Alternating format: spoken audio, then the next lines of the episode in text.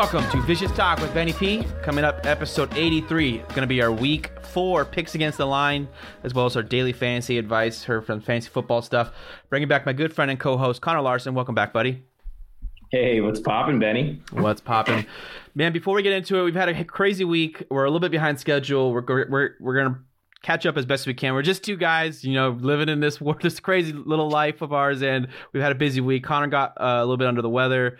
I've had a little bit of a crazy family week. Um, so we're trying to get this under um, and just in time for the week four slate of games. Tomorrow is Sunday. We're recording this Saturday morning. Before we get going on week four, Connor, I want to touch briefly and quickly. I know, I mean, most sports fans have already heard all the analysis they could get for week three, um, but really just a week that I had this, I had this ready to go earlier in the week in our podcast that we had to reschedule. So I wanted to say it. You know, it really reminded me of that Drake lyric in the Zero to One Hundred song. Oh Lord, I'm the rookie and the vet. You know, when that last week was was was all about the rookies and the vets for me. It was like the rookies yeah. really disappointed. There was a couple of vets that we could get talked about with Matt Ryan and Ben Roethlisberger specifically, who really struggled. Russell Wilson had a little bit of a down week, and the Seattle Seahawks lost, and um, really just a, a, a week that was highlighted by some notable showings from rookies and vets alike. Um, and there were some vets that succeeded, and we could talk about that when we get to the rest of the slate of games. But um, any initial thoughts from the week three slate of games, um, besides from you know just some some rookies and some vets really kind of disappointing us um, in their in their initial go rounds. I mean, in week three. I mean, I was just so underwhelmed by the rookie class. I mean, I was so excited for Justin Fields. So uh, that was just such a disappointing show by the Chicago Bears. Yeah. Yeah. I mean, who do you play? I mean, I, there's been a Matt Nagy just like pit, pitchforks and, and, and torches, just trying to completely just there's a witch hunt out for Matt Nagy. First coach fired. I mean, he seems like a shoe in, and it seems like the the zigging take on this, like the the the different take with the Bears is like trying to place more blame on on Justin Fields, which I mean there is there is blame there's lots of blame to go around in Chicago. I mean Fields, you can't tell me you have one net yard and and say it's 100 percent on your coach. Like Right. He wasn't ready to play. He wasn't. And and Nagy had been saying that. I mean, there was no there was honesty there. Like Nagy said Fields is not our guy yet. He's not ready. And he wasn't. But to go into that game with a full week of practice under your belt, knowing that Fields was going to be your quarterback, how do you not scheme up enough things to get the guy? I mean, at least moving the chains every once in a while. I know Cleveland's a good defense and they're a great team, but still, I mean that that was a horrific, horrific showing by the Chicago Bears last week. Where were the designed runs? I yeah. mean, that's what he's been so effective with. And then you can parlay that into some rollouts, right? And get him throwing on the move. It seemed like he was just sitting in a pocket, getting ready to be sacked by Myles Garrett every single play. Terrible. Plus, the, the way the plays were designed, it oftentimes had him with his back facing the number one receiver he should have been trying to target. And so he was just completely unprepared and the play calls were not setting him up for success. That and obviously that O line is still a huge problem. It was a problem in previous years and then it looks to still be a large issue there. My God, when you look at these stats, six for 20 uh, on completions to attempts, it's a 30% completion percentage, 68 yards passing, 3.4 yards per attempt, no interceptions, surprisingly enough you know, no big time throws, average depth of target 6.2 yards, a 33 and a half, 33.3% adjusted completion percentage, no drops by the receiving corps. You can't blame the receivers. I mean, really, I mean, a 41.3 NFL I think we like his star, we like his weapons, right? We, we like Cole Kmet, Darnell Mooney, Allen Robinson, yeah. and David Montgomery. They all catch the ball well. They're all decently quick and athletic receivers. Yeah. So what the heck was going on there, man? When I yeah. so I didn't watch this game because I had family over last weekend, and when I checked on my phone and I saw Justin Fields had you know the sixty yards or whatever, I assumed he got hurt in like the first quarter. I, I, didn't he, realize he played a full would, game. I would have been better off. Like, oh no, he's injured for a good amount of that game. oh I, am pretty sure he there was uh, there's a, there's a um, a net passer rating that that that gives him a would have given him a higher score had he just thrown every ball into the dirt instead of actually mm-hmm. trying to pass the ball. well, the nine, I mean, nine sacks, right? Yeah, terrible, Terrible oh, stuff from Justin Fields. And, and to think, I was wondering if I could rely on him as my fantasy starter Yeah, going forward. Thank God I didn't propose those trades, sending out my number one QB option. I was like, oh, Fields is going to start. He's going to take over that position. Maybe I just, you know, capitalize on it early. He's going to get plenty of rushing yards. Thank God I didn't go through with that. Yeah, really seems like Matt Nagy and the offensive what the offensive coaching just really let Fields and the offense down. Um, really, just not a whole lot to be excited about. Chicago's really going to need to see some quick turnarounds, or Nagy is going to be out the door very soon. Um, other rookie quarterbacks, really just want to touch on really quickly. I thought Zach Wilson Wilson looked a little bit better last week. Um, I, I I know they got shut out what 26 and nothing against Denver, but he did show signs of some improvement, and, and Trevor Lawrence as well. What I think we're going to see is these rookie quarterbacks they're not ready. They're just they're not, and we've had some recency bias where these some of these quarterbacks like Joe Burrow and who else am I am I forgetting? Just like recent quarterbacks that have come Herbert. Herbert right away, just um, Even Come Hurts into the league. played well off the gate. Yeah. they come right in and they and they they at least experience some success and some some glimpses of of you know some promise as a as a young quarterback and really they set a precedent that is just not you can't meet that standard consistently as a rookie QB in this league. It's hard. It's hard to be a quarterback in the NFL.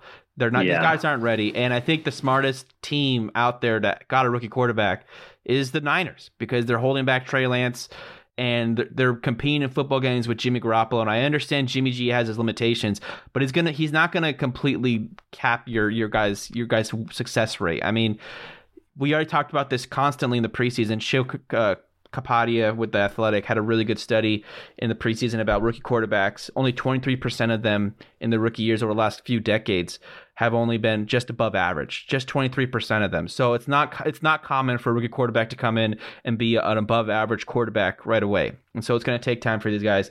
And from the card market perspective, I was I was thinking about this the other day. It Might be a buy low option window for some of these Oh, yeah. guys because I mean a lot of people are going to sour on these guys pretty quickly. Look, there's going to be a few of them, at least a couple of them that probably flame out and and don't become you know consistent starting quarterbacks. But there's going to be a, at least two or three of these guys that end up starting for their respective teams for a good amount of time. I think. Makes sense. No, I think that's a great point. Um, yeah, I think what's interesting with this with this year's class is the guys we're seeing playing right now. They're in much worse situations than Justin Herbert when he came into the league or Patrick Mahomes when he came into the league. You look at the teams that those guys joined. There's a reason they had success right off the bat, and it's because those offenses were great. Mac Jones and the Patriots offense isn't fantastic. You know, he doesn't have the weapons that those guys had. Zach Wilson, his number one wide receiver is Corey Davis, right? So the situation here is much more unique. Urban Meyers is not running a great organization in Jacksonville, and that in that Take the USC team. job. Take the USC job, Yeah. Urban Meyer. Like, just you don't you don't Yeah. belong in the NFL. It's okay. Like it happens. Like Nick Saban couldn't couldn't take in the NFL. Just like go to USC and, and have fun there in Southern California. You'll enjoy it more. Jacksonville was one in 15 last year, right? So these guys are joining horrific team. So we shouldn't have expected them to light up the world right off the bat. These guys are going to have some flair because we know they're talented. They're going to have those games where they pop up and throw three touchdowns, 300 yards, but they're still going to struggle against the better teams in the league because they are on bad teams themselves. I think the guy we thought would possibly have the most success was Trey Lance because the San Francisco 49ers are the best built team around him with the best head coach. The thing is, we just haven't seen him get on the field. But when he does take the field, I think he will lead this rookie class this year just because he is in the best circumstance.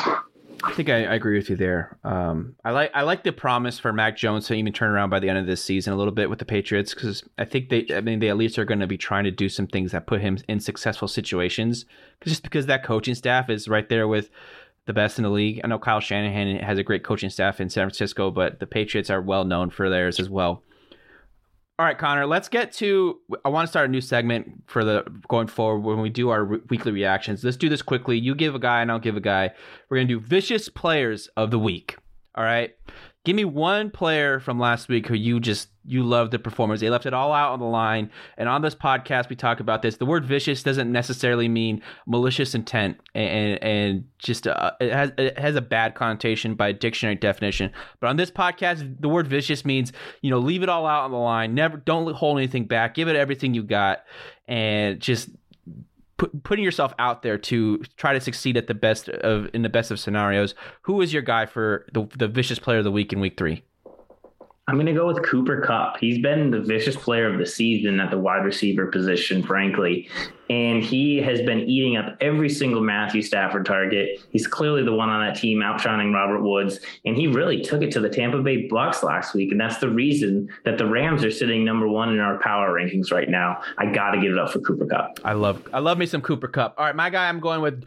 I know I really want to go with Josh Allen because that was a really impressive performance he had against Washington. Kind of proved me wrong in some of my handicapping, but you know I got to give it to Justin Tucker, 66 yard field goal, longest oh, in NFL history. Great kick. I couldn't believe it. I couldn't believe it when it went through.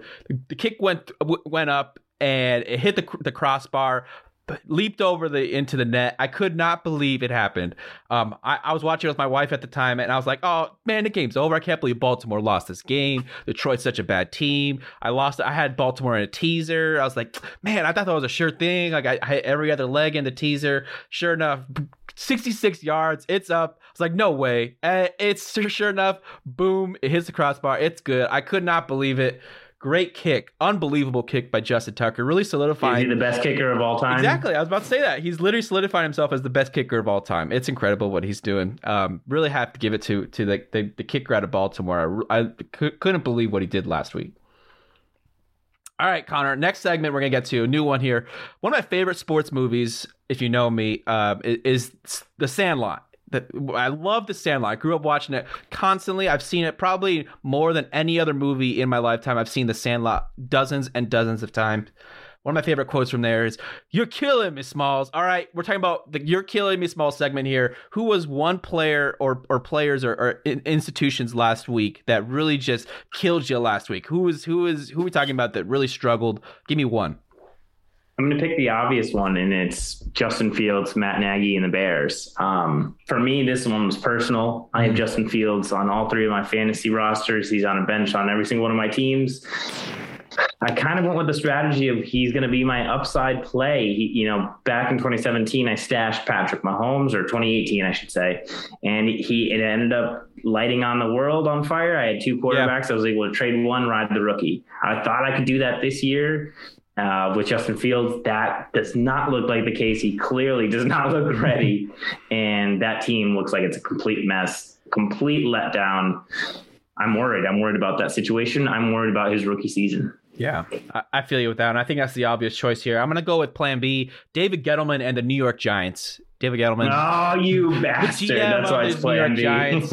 Look, the Giants really last week was their their time to get that get that first win on the board, and the Falcons were trying to give it to them best of their best of their abilities to just try to lose that game, and the Giants just pissed it away, man. Lost on the last second field goal. Now losing two weeks in a row on a last second field goal really just heartbreaking stuff and a gut wrenching feeling for these fans. Connor, being my my co-host here, really he's he, you can't see it. He's giving a double bird, the Eli Manning double bird over here. go, figure. Eli Dude, was there. Was so funny on air. Oh Eli was there God. at halftime, and uh, giving me the double bird. And Mara uh, Mara goes out there, the the team owner, trying to uh, give Eli like some award, and their fans are booing him like he's Roger Goodell at the NFL draft, like straight booing him bad look for the New York Giants in a bad place right now. Really tough to see how they climb their way out of this. Not a whole lot to be completely optimistic about just because they've placed so much capital in a lot of players that necessarily wouldn't be um, considered guys that other teams would be investing a whole lot in, like the guys like this, like Saquon Barkley. I guarantee you, they're probably going to be giving Daniel Jones an extension after this season. Um, there's a lot of just instances where the, I mean, they gave Kenny Golladay a ton of money, and they don't even use him in the deep in the deep throws. Like I think he's got one or two deep targets on the season. They're not even using him for the reason why they brought him. They not they're not using him in the way that they brought him in here. They they they wanted to stretch a field with him, and they, they're not doing it. So really, it seems like Jason Garrett is on his last leg here. I think he's on his way out. He seems to be the scapegoat that everybody keeps pointing to. I think it's going to start with Garrett and it's going to trickle down and, and trickle up even. Um, and and you know a lot of people like Joe Judge, and I do too, um, to be honest. But really, just a lot to, to to reflect upon for the Giants. And David Gettleman is my number one uh, my number one suspect here for the New York Giants. I just I, I hate I hate what he's done with the Giants. The guy is not a modern NFL um, executive. He doesn't know how to manage a modern NFL team in today's league. Clearly, just has a bad grasp of what me what it means to be a successful franchise because this team, this this organization has just been the model of success for I mean pretty much since the NFL has existed. They've been one of the most successful organizations overall over the course of the history of the league and really hitting a low point right now. Um, and it's tough. New York fans, man, I feel for you. You got the Jets 0 3, the Giants 0 3, and really neither organization really being able to put much together right now. I'm sorry, Connor. At least, at least the Pats suck too. So at least there's that. at least you got the that to fall back on. Huh? Just just to add to that note, we took a, a wide receiver in the first round, and I feel like he's been on the field for like three plays. Yeah, I, I mean, Kadarius whole... Toney is supposed to be this Tyreek Hill type yeah. player. Bizarre. Where is he? How about that story where he goes to the training week, camp? But... He had one shoe. He it was a shoe. One of his shoes didn't fit, and it, it's like he's doing ladder drills with one cleat on. Like, and then he gets COVID, and then he pulls his hamstring. Like, ah, uh, it's just been a what bad start doing? for the Giants here in the, uh, the I feel like we should be two and one. That's the thing too. Yeah, that's the crazy really, thing. you could it. be. You really could be. Um, and, and, I don't think it's too late for the Giants to turn around, but really, I haven't liked what I've seen in terms of off- offensive scheme and I, I, think Jason Garrett needs to be the first guy to go because they need to have yeah. an overhaul of this offense here. Um, just not really playing to their strengths. All right, man. Last one we get into before we, we talk about the week four slate of games. Who are who is a post waiver wire pickup? We're talking about um, you know the waiver wire is already run for your after your week three heading to week four. Who's somebody you're heading into this week um, who's probably likely on a of still available on a lot of free agent wires that you're considering. You know, maybe could be a, a, a, bottom of your bench stash. You know, a lot of teams that have IR spots. If you have a guy declared out, you could throw this guy. You could throw an injured player or someone who's declared out into your IR. Pick up an extra roster guy. Who's somebody you're stashing heading into week four at the bottom of your bench?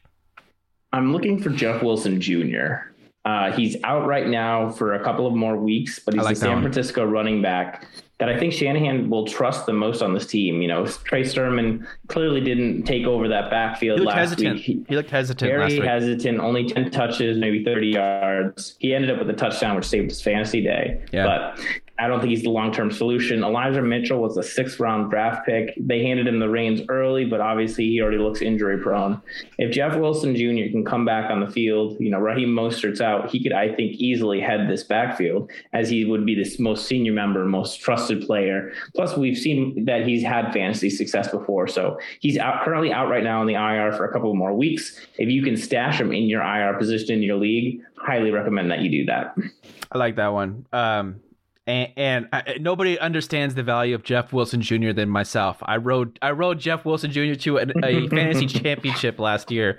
Finished strong in the season last season with the um, with the with the Niners and rode him to an excellent fantasy finish for me, my post waiver wire pickup here, I'm considering that I've, I've stashed J.J. Taylor with the New England Patriots on a couple of my benches. Really, not a whole lot of value in, in that James White role besides PPR and half PPR formats.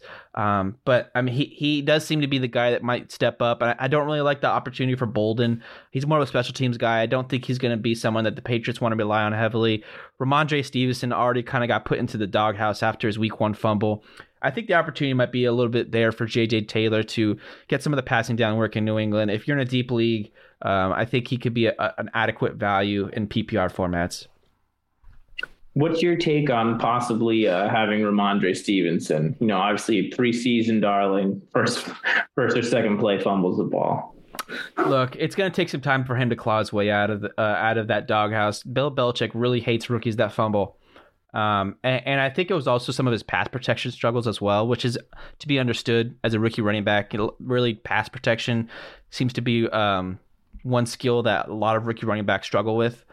And um, I think Stevenson's going to have to have some excellent practices and excellent, you know, off-field work for him to kind of get back into those good graces with Belichick.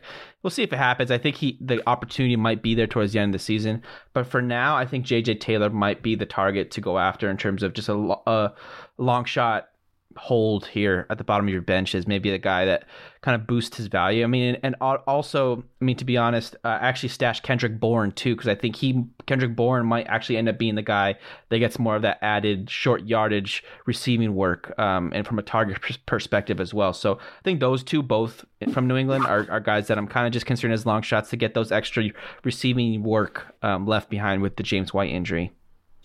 Yeah, I mean, certainly had a good game last week, so definitely yeah. a possibility. All right. We'll get into our week four picks against the spreads. Before we do some housekeeping stuff, we'll talk about some trends uh, across the league.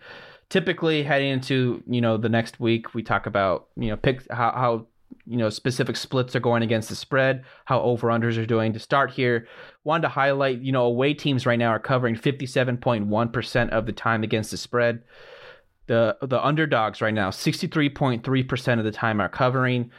Road underdogs, 66.67% of the time they're covering. Road dogs are 20 and 10 against the spread so far. Keep an eye on that going forward. Um, I think there's some good opportunities for value. While while you know Vegas and their evaluations of teams adjust with more data, I think there's early season opportunities for some value with that. Um, over under trends, non overtime games have gone under 64.4% of the time. That's still a significant split there. Uh, I, I would, in general, I would probably value unders right now still. All, I mean, every game, including when you when you include the overtime games. I know there's four overtime games that all went over. You go down to 59.2% of games. So still, a significant portion of these games right now are going under on their point totals. Under and away dogs. Yep keep an eye on that going forward. What we while we head into our picks against the spread here, um, definitely keep that in the back of your mind in terms of gambling values. Connor, we got 16, we got 15 uh, games on our on our docket here.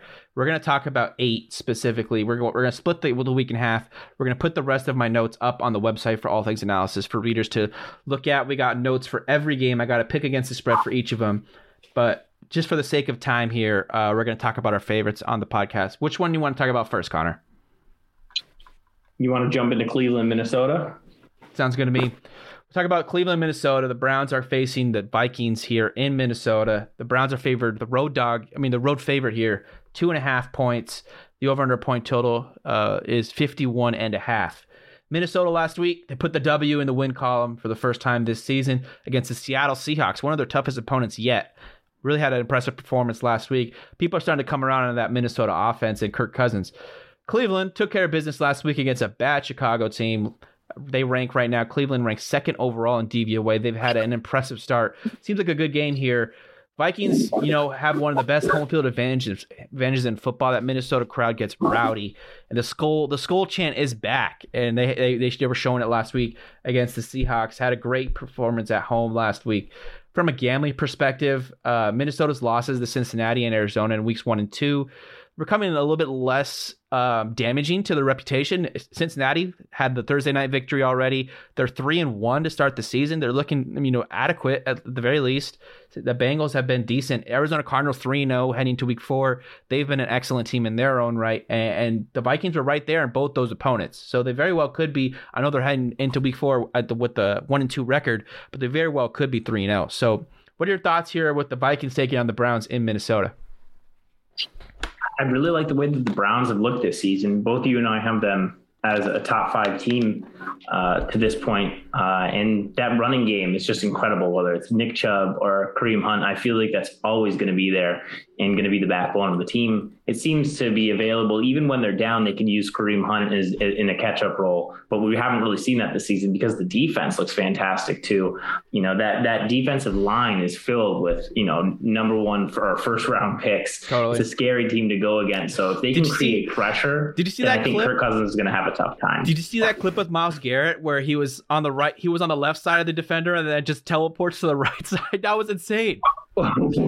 Dude, what the heck was that? It was incredible. It was a superpower. He just busted he out. Disappeared. Right. Yeah. He literally disappeared. That guy is so quick. Um, really, the Browns are a juggernaut of, of a team right now. And, you know, I think this is gonna be a great game. You know, Cousins right now has been excellent to start the year. He has the number one passer rating in football when throwing from a clean pocket. So mm-hmm. this is gonna be a great matchup because that's the one to keep an eye on. Whether or not this defensive line for the uh, the Browns really pressures Cousins, and vice versa. Whether or not the Vikings defensive line pressure is able to get pressure on Mayfield because I think both start to struggle a little bit more when they get when they get the pressure and they get their feet moving. Cleveland right mm-hmm. now their defense ranks first in team pass rush win rate at a 58%, so that's an ESPN stat. Um, something to keep an eye on. That Cleveland pass rush has been really excellent, and the Vikings offensive line right now ranks 22nd in pass block win rate, 52%. So Vikings are a little bit below average. Cleveland being the best in the league. That could be that could spell some trouble for Cousins here in the week. You know, mm-hmm. Cousins and Zimmer reportedly, I don't know how to value this, but they reportedly have been having some regular meetings like on Thursdays to increase the communication and the offensive schemes. I, I saw that out there and I was like, I mean, isn't that something you should already already have been doing? The Cousins has been there what three, four years at least. Like, how are they not communicating on a weekly basis? So that seemed kind of odd to me. Um, Cleveland, you know, heading into this game from a betting trend perspective, five and one against the spread in their last six road games. They're four and one against the spread in their last five games um, total. The total has gone over in five of the Vikings' last six games and eight of their last ten home games. Stefanski coming into Minnesota comes from that Mike Zimmer tr- coaching tree. Um, he should have probably have a good grasp of what Minnesota is going to try to do here schematically. I think this kind of bodes well for the, the Browns, but I think this is going to be a great game. I would not discount Minnesota. I would I would expect this game to be close at the very least. Yeah, I think what I like here is that I I think the Browns will be able to get pressure on Kirk Cousins, which is going to make it difficult for those deep routes to Thielen and Jefferson, you know, develop. And therefore, he's going to struggle a little bit. He's not a guy who can innovate with his feet and get out of the pocket and kind of come up with something on the run. Additionally, you know, Dalvin Cook is a little bit banged up right now. So there's a bit of a drop off to Alexander Mattison if he's going to get more work. I think that Minnesota could struggle to move the ball here a little bit.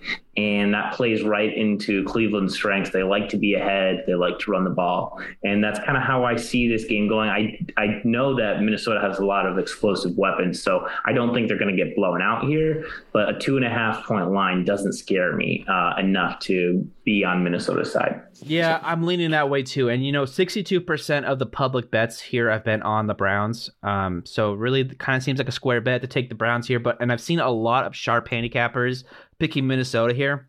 Um, Minnesota seems like they have a good value. I mean, RJ Bell is a really good handicapper. He made Minnesota his best bet of the week. Sheil Kapadia picked him, uh, the Vikings in his picks against the spread column. Bill Simmons even had the Vikings in his uh, million dollar picks on his podcast. I think the Vikings are an interesting play here as a sharp bettor, but I just think Cleveland's the better team. And, and really, I, while people keep highlighting the fact that Minnesota is going to need to pressure Mayfield, I mean, Anthony Barr's coming back, coming back this year. I thought it was going to be last week. It ended up being this week. He's going to make his season debut tomorrow. But it's been about a year since he took a live snap in a game, and he hasn't really been playing at an all pro level since 2018. So I don't really know how how uh, how big of an impact he's going to have coming back from such a long extended absence. I love Anthony Barr. Came from the same high school as myself. I think he's a great player. Um, but really, I, I mean, Cleveland, Cleveland's.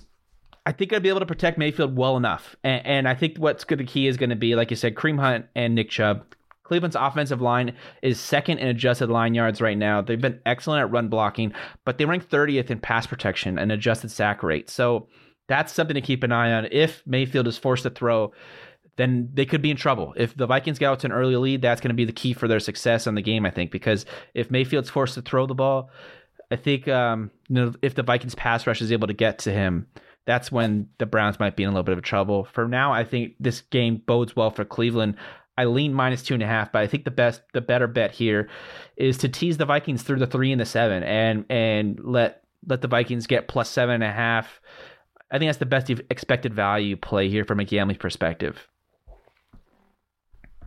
Yeah, that's an interesting move. I kind of like that. You know, gives yourself a little bit more cushion. Yeah, that's what I would do here if I had to play this one um, and put some personal dough on it. I'd probably play. I'd probably tease the, the Vikings up to plus eight or plus eight and a half. All right, let's talk about the uh, next game up on our on our highlighted docket. The Carolina Panthers taking on the Dallas Cowboys. Excellent game here. Panthers heading into this Week Four matchup with the number one overall ranking in DVOA. Panthers have been an excellent surprise to start the year 3 0, but two of their three wins were against the New York Jets and the Houston Texans with Davis Mills. The other win in week two was against a New Orleans team that almost had all of their offensive coaches in quarantine from a COVID outbreak. So some things have broken the Panthers' way in a positive sense for them. They have no Christian McCaffrey in this one, their best offensive weapon. Do you think the Panthers are going to be able to move the football well enough to keep up with Dallas's offense in this game? No, I do not. No, yeah. I, I, really like Dallas this year. I like the way they've looked. They've been competitive in every single game. Uh, you know, Dak looks healthy. That running game finally looks alive as well.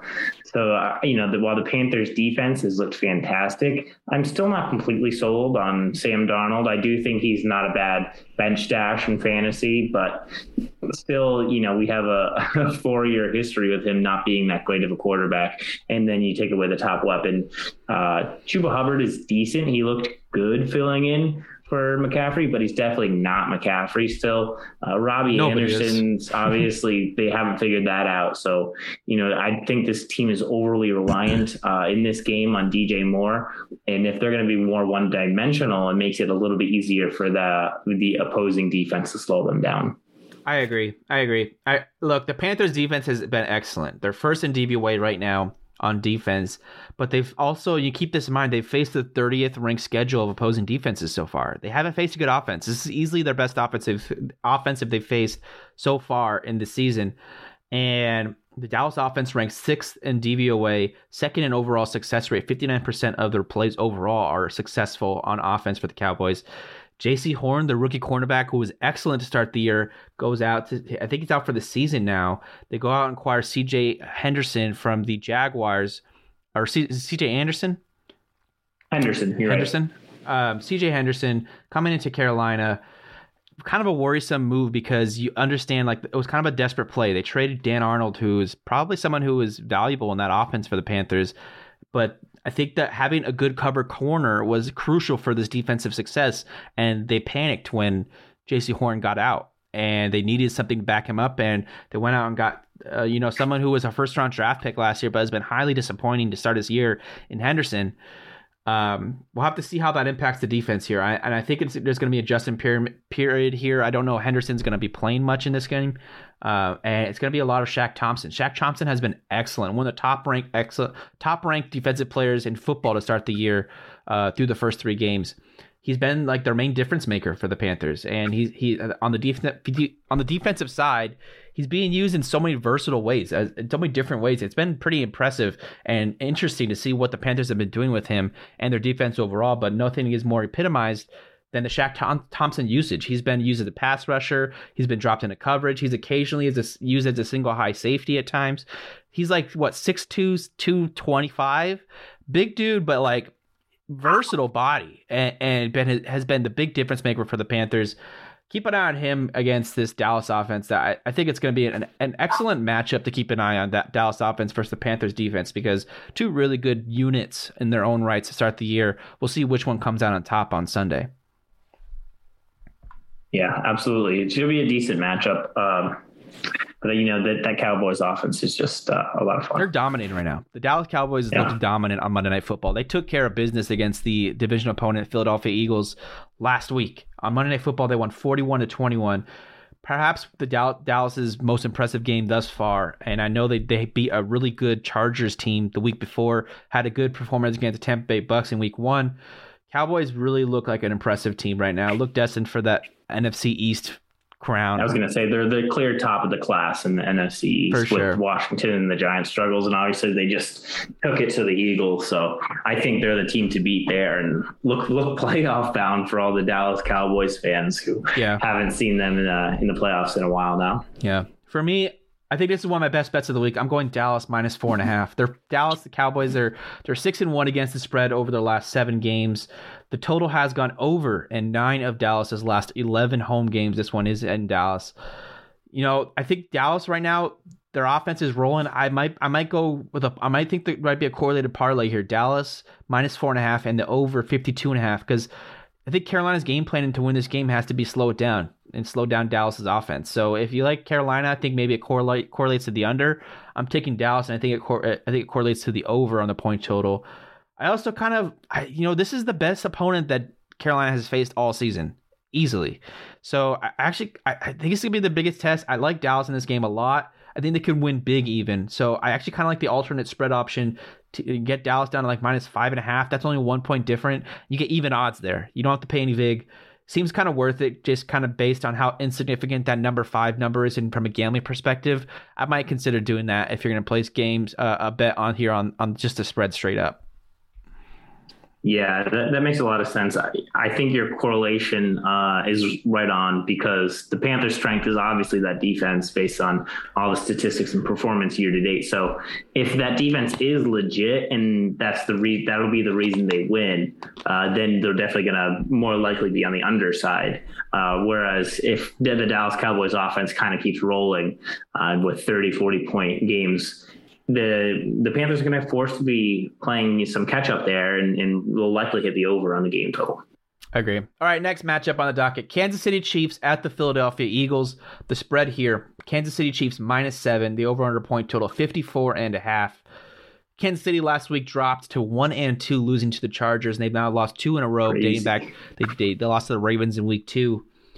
First time in the Mahomes era, we saw this all week. The first time in the Mahomes era that they had a losing record, the Chiefs, and the first time since 2015 that they were last in the AFC West standings.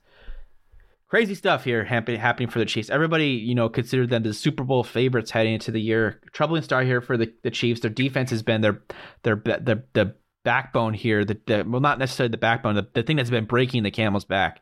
Um, really, just disappointing showings their from Achilles that, heel. Their Achilles heel, and Philadelphia, though, their opponent comes into this game. They got worked on Monday Night Football. We talked about that with the Cowboys in the last game. Two teams kind of desperate for a win here. What are your thoughts with this Chiefs Eagles matchup? I'm I'm going to take uh, a little uh, something out of the playbook of Aaron Rodgers. R E L A X. Relax. Okay. this is Patrick Mahomes and the Kansas City Chiefs. You know, they're right there. If, if it wasn't for a fumble from Clyde Edwards Helaire, they would be uh, back at two on one. We'd be all comfortable. You know, not a big deal. They played a good game against the Los Angeles Chargers, who, by every metric last year, way underperformed their record. We know they're a good team on the uh, coming up. So, a difficult matchup for them. I, I still like them. They still have Patrick Mahomes. They're going to figure it out. Clyde Edwards Helaire actually looked good last week with 100 rushing yards. So I think the Chiefs will be fine. Okay, they're still a top three team in my book. I think it's, I think it's right now the Bucks, Rams, and Chiefs still. Yeah, I mean, this is the most adversity that Mahomes and Andy Reid have faced together, coming off of two losses. They lost a Super Bowl, so three, if you want to get back to last year or actually never they, they they won in week one. So three of their last four games though losses. This is the most adversity they faced as in their throughout their time together. So I think you know I think there's a chance to come out to this game and just they're hungry for a win. I think they win big in this one if I had to bet. Um, I, I would be de- I would be deadly afraid to bet against the Chiefs with coming off of the two losses. You know they need to win. I would be so afraid to pick the Eagles here. I, I think that everything kind of bodes for the the Chiefs here. They're the uh, the road favorites. The game's in Philadelphia, so keep an eye on that. I mean, ro- ro- uh, home underdogs have been winning. I think like fifty seven percent of the time against the spread. So there's some value possibly there, but I think this kind of bodes well for the Chiefs. They're just they're so desperate for a win, and, and you know a lot of people have been starting to pick up. Jalen Hurts is a good is a great teammate, good fantasy QB but he still has some developing to do from an NFL quarterback perspective in terms of team success. Many have started to pick up. He's kind of like a one read one read guy. He either hits his first target or, or he scrambles. He's leading he's leading the league right now in in, in scrambles, 15 through the first three weeks. It's not necessarily it's not it's not a good trend. You don't want to be scrambling five times a week. Um, and you know he, he's he's being forced to use his legs because he's been inaccurate with his throws. His adjusted completion percentage ranks 25th in the league right now. Adjusted completion percentage being the percent of aimed passes thrown on target. Um, and I, I, you know Hurts has been struggling with throwing the football so far, and he's not really progressing through his reads very well. You know, with the Chiefs' defense and their secondary specifically being their their Achilles heel being the problem with the with this team the same weaknesses on the other side matched up against them um, for the Eagles. And so I think this bodes well for the Chiefs. Uh, their offensive success rate has been excellent. Their offense is still clicking. Their 60% success rate ranks number one in the league on offense. It's been really good. You know, the Eagles are the most penalized team in football this year. They have 35 penalties. That's seven more than the next penalized, most penalized team. Eagles have been, you know, been unorganized to start the year to say the least. I think they need some more time to kind of gel together with the new coach, with the developing quarterback. Hurts has only played what seven, eight games. We we forget that sometimes. He came into the uh, into the starting role late last year. Um, I, I, I'm I'm pretty confident in Chiefs minus seven in this game. Let me ask you about the uh, the Eagles' offensive strategy in this one because last week they had three designed running back runs. You know, Miles Sanders two yeah. for twenty seven. Gainwell had another run himself. What the heck is going on there? You know, obviously they were very successful in those runs, I don't think it sets Jalen Hurts up for success in this game. You know, they get the Chiefs, who obviously, you know, it's very easy to run the ball on them. How, how did the uh, the Eagles attack the Chiefs here? Do we see more of a balanced approach, or is it one of those situations like last week where they get down so early that yeah. they completely abandon the run? No, that's the key. The early the early game script, and I think that's what the the Chiefs thrive getting out to those early leads. They, that's when they're at their best when they get out to the big leads to start the game. Um, and I think you're right. You hit the nail on the head. The, the game script just was terrible for the Eagles last week. Um, and, and, they, they fell behind early and they were forced to pass the ball. But when you look at just their, their personnel groupings as an offense, it's interesting is when you look at you know they're they're running the ball a lot out of heavy personnel with with two with two tight ends, but their success their success rate with two tight ends is only forty three percent running the ball, but they're running the ball sixty eight percent of those plays. When you look at their 11 personnel, I mean, three wide receivers, spread formation. Um, you got one receive one one running back in the backfield. You expect in the pass, and then they, they run the ball 43% of the time, but they're successful on 70% of those 43 42% of the runs. So 46, 46 runs out of 11 personnel, 70% success rate, 6.2 yards per carry, three touchdowns. Those are good stats. Those are good splits. I think look, the Eagles they can't fall behind early. That's the key. But if they if they're able to stick with the Chiefs, if they're able to stay in this game from an offensive perspective, they need to be running more 11 personnel. They're running the they're, they're using 11 personnel 64% of the time.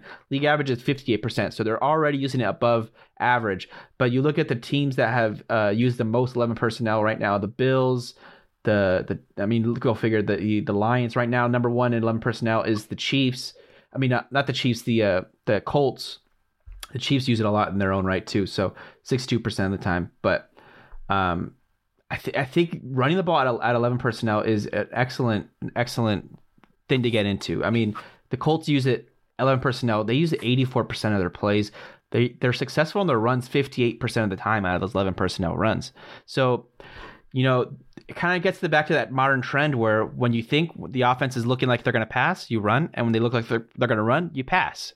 It's that simple. The defense isn't expecting it, and that's when you that's when you're most successful successful as an offense when you keep the defense on their toes, doing things that they're least expecting and if you think about it critically, it makes sense too. If you look at their running backs, right? Miles Sanders and Kenneth Gainwell are, are a little bit on the smaller side, and they're shifty, quick backs. Need you know, space. Miles Sanders oftentimes leads the league in explosive plays. So when you want to create space, you don't want a stacked box. You don't want the tight ends in close to the line, and you know having just a heavy line with a lot of blockers. You want open space, so you want to spread it out in those three wide receiver sets. You know, this isn't Derrick Henry who's mauling people over and chugging along for five yards. These are the guys that need to get out in the open field. So you're absolutely right. And so, I mean, if you just think about it logically or analytically, it makes a lot of sense. So they definitely should be using that option more. And if, you know, if I'm Nick Sirianni, this is what I'm, I'm telling my OC.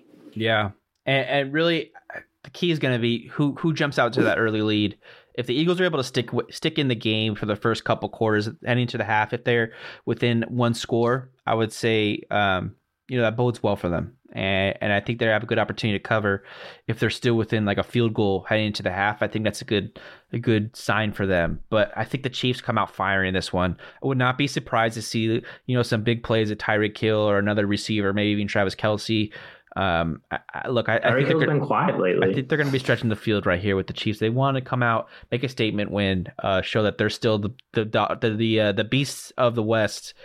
Um, and you know the, they were the Super Bowl favorites heading into the year, and this is a great time to put a Super Bowl bet on them right yeah. before they take off because they're one and two right now. I don't think they're going to have a losing record at any other point in the season. Probably right. All right, Connor, let's talk about the next game on our docket. You're taking the Chiefs minus seven as well, by the way? Yeah, I'm going to take the Chiefs minus seven. If I can, I want to tease it down to under that uh, yeah. touchdown. You know, if they win everybody, by a touchdown. But everybody and their mother is going to be teasing this game. Right. All right, let's talk about the next game here. Arizona Cardinals taking on the Los Angeles Rams. The spread here, the Rams are favored by four and a half points. I've seen a lot of live movement with this one. I've seen it up to five and a half. I've seen it down to three and a half. Kind of a that that settled into that sweet spot. Four and a half is the spread here for the Rams. The over-under point total 54 and a half.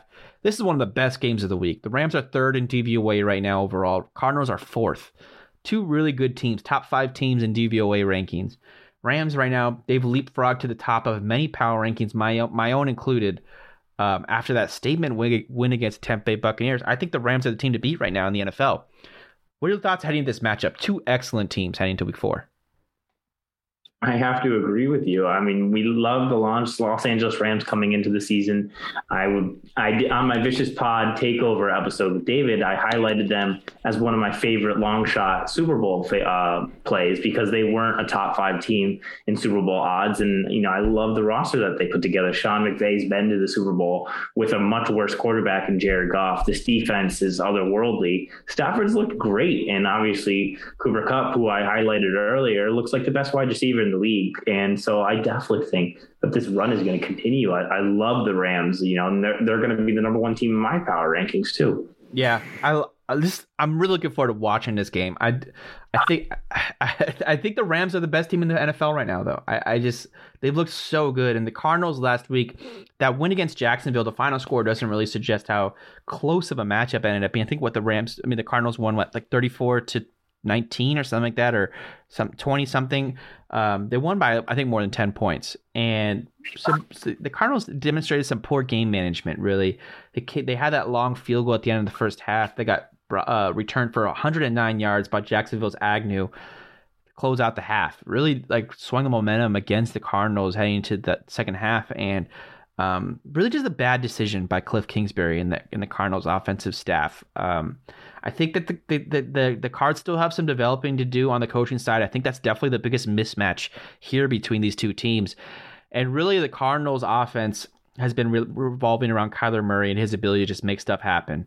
Um, and it's been different receivers here and there. I really like Rondale Moore. I like Christian Kirk this year. Uh, but, you know, Hopkins doesn't match up well against Ramsey for whatever reason. You know, these two guys have matched up often, dating back to the Jacksonville Houston days. Ramsey kind of typically puts puts the gloves on on Hopkins. And so look to the performances of Christian Kirk and Rondale Moore and AJ Green to kind of indicate how this offense is going to be ticking because it's going to be a lot of the, the pressure and the weight of this game for the offense is going to be put on their shoulders. And we'll see if they're able to handle it. I, I think this Rams defense kind of stifles theirs on offense just a little bit. And enough for this for the Rams offense on the other side of the football to take care of business. I mean, Stafford has been all everything everything promised and more uh, coming from that Goff era. Stafford has just opened up the playbook tremendously for the Rams. They're they're trying new things, like you talked about. Uh, they talk about how Cooper Kupp is running like new routes. He had that route where he had like he ran in, out, in, in the back out in the, in the touchdown grab last week. Kind of like a, a unique, very interesting route that he looked like he was wide open by 10 feet and he created all this space with a route that's not typically run very often and um, they're just trying new things with the Rams and putting Kupp in the backfield a couple times already. Stafford right now ranks second in NFL passer rating, second in yards per attempt at 10. He's eighth in PFF's passer grade. Goff, by the way, 24th in PFF passer grading. The Rams are seventh in offensive success rate right now, fourth in pass success. They're third in success rate on third downs. They've been excellent on third downs the versatility of this offense has just been what's most impressive. Kupp's usage, he's been uh, 66% of the snaps have been from the slot for Kupp.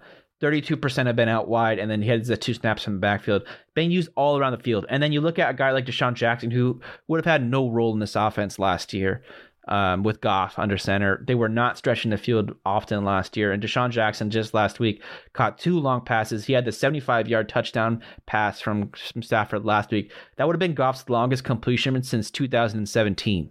Goff has not had a 75 yard pass since 2017. So Stafford really just bringing a whole new dimension to this offense. And it's been a joy to watch. I think Stafford right now is probably the MVP MVP can number one candidate right now. He's looked like it so him far. or Kyler on the other side of the field, right? True. I mean, they both have been electric, and I mean, Tom Brady too has been and fantastic Derek Carr. So year. that's but- probably the four you talk about: Derek Carr, Brady, Stafford, and the, and and Kyler, the two guys in this game.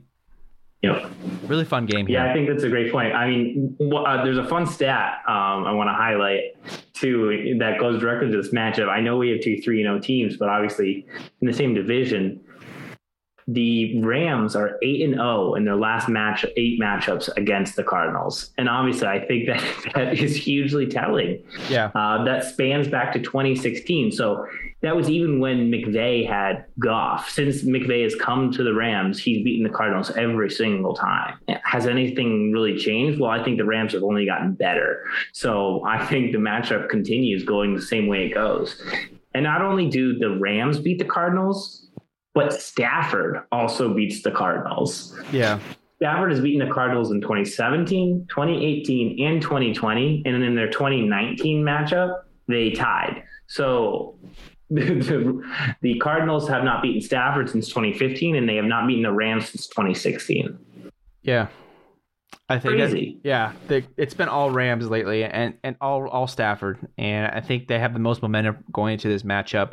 I have a hard time picking against them. I'd be so afraid. They're kind of falling into that Chiefs territory where I know the Chiefs don't cover against the spread very often, but it's so it's it's scary to bet against them, and it it it, it, short, it puts uh it, it shortens your life like a cigarette takes away a day on your life or whatever. It takes away a day on your life to bet against the Chiefs and the Rams right now. Um, it's really been hard to to pick against them, and I, I got to take the Rams minus four and a half. And you know the Rams, if they're succeeding, it kind of kind of bodes well for the over here. The Rams' last five games have gone over on their point totals, and if you like the Cardinals, you might want to pick the under because the Cardinals four of the last five games have gone under, and that's those are games where the Cardinals have had some success. So I think um, there's kind of an opposite correlation here between the two teams, and I, I like the Rams and I like over 54 and a half. That's a high point total, but I re- I'm really hoping for a big game here. Yeah, I'm completely on the same side. All, I'm Rams all the way here. Okay. All right, next matchup here. The Seattle Seahawks heading into San Francisco, the Bay Area, to take on the San Francisco 49ers. Niners at home favored by two and a half points. The over under point total 52. Seattle last week, they they they lost to the Minnesota Vikings. Their backs are against the wall now, losing two in a row, dating back to week two when they lost to Tennessee in overtime. The San Francisco 49ers lost last week to a, a nail biting game in a nail biting game against the Green Bay Packers on a last minute, last second field goal from uh, Mason Crosby for the Packers. You look at the betting matchup here 73% of public bets have been on Seattle. Is San Francisco the sharp pick here? What are the hopes here for the Niners? San Francisco's looked fantastic, and they've been dealing with, you know, a rotating crew of running backs. But Jimmy G's done enough to win. Deebo Samuel, Kittle, and Aiyuk has started to step his game up lately. So I like that offense and their defense. It's still very, you know, near the top of the league. I wouldn't say you know they're as good as they were two or three years ago, but still, I think this is one of the better coached teams, and and they don't really seem to bite themselves, if that makes sense. Yeah. Really, look, these teams are very evenly matched, and uh, it's going to be a dogfight. I mean, 10, Seattle's 10th in overall DVOA right now. San Francisco is 12th. Seattle, you and, and what's interesting is the trends between these two teams and, and what they and they both have excellent first half stats. And I think this kind of makes my, one of my best bets of the week here. The over in the first half, 26 and a half is the over. It's plus 105. Both Seattle and San Francisco see a second half offensive efficiency dip. Um, both their success rate and their offensive offensive efficiency uh, dip in the second half. They're both first half teams, and so who's who's heading into the second uh, into the second half with the lead? I think is going to be key um, because the first half is where these teams make their bread. And you know, Seattle right now in the first half, they're first in EPA per play, first in points per drive. Um, during those first and second quarters, and they've been excellent to start the games. But then there's in the second half, they're uh, one of the worst in the league in the second half. They they're last in points per drive and 26th in EPA per play. Big drop off. Seattle's defense has been terrible across the board. They're 30th in defensive EPA per play, 25th in percentage of uh, possessions that end in a punt, and they're, they're allowing 21 points. Um, sorry, the Seattle's de- they and they allow 21st in points allowed per game. They're 21st in points allowed per game. So um, the defense has been the Achilles heel for the Seattle Seahawks, and they've been they've been terrible. And Seattle's been excellent running the ball. So I really like I like Chris Carson. I like this rushing attack, but you know the Seahawks is the question is whether or not the defense is going to keep this game within reach for them because they've really been keep they've been costing them lately. I mean, in the, in the early going here for this season. Yeah, this is a really tough matchup. You know, two teams tough, very close tough. in our power rankings, and oh, it's tough I don't know to pick to do a side. Uh, it's it's completely a coin flip, and it's, a great game. That's why we got to talk about it. But it's like this is one of those games. It's really it's, you got to stay away from a gambling perspective. That's two and two and a half is too close of a spread. Like it could go either way here. I think, and, and just I'm going to go back to it in, in those coin flip games. I, I, like to go with oftentimes the quarterback, and you know, so I'm going to go with Russell. He's you know back against the wall, and this guy hates losing. So yeah. early on in the season, this team tends to perform well. I, I think he can he can get it done against San Francisco. I feel you there. You know, Seattle, they've um, it's it was a bad time for them to lose two games in a row because they head into week th- weeks four and five now fa- scheduled to face the 49ers this week and the Rams next week. They're two main two of their main primary you know divisional opponents rivals and they're heading into that those matchups lo- while losing two in a row. If they lose both these matchups in the next two weeks, it's gonna it's gonna be tough for them to climb out of that hole. You know, with how Russell was talking about all the issues in the offseason. If he ends up, you know, saying some stuff in the media or some stuff leaks out of that locker room, you could have a situation.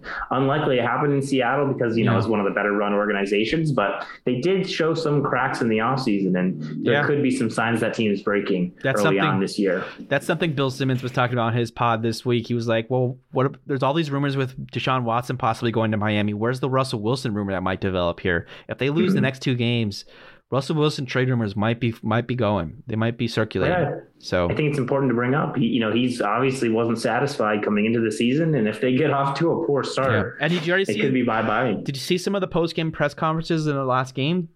P- Pete Carroll was talking about in the overtime uh, drive with the Seattle Seahawks. They they they think they went three and out, or they they they ended up punting in the overtime possession that they had.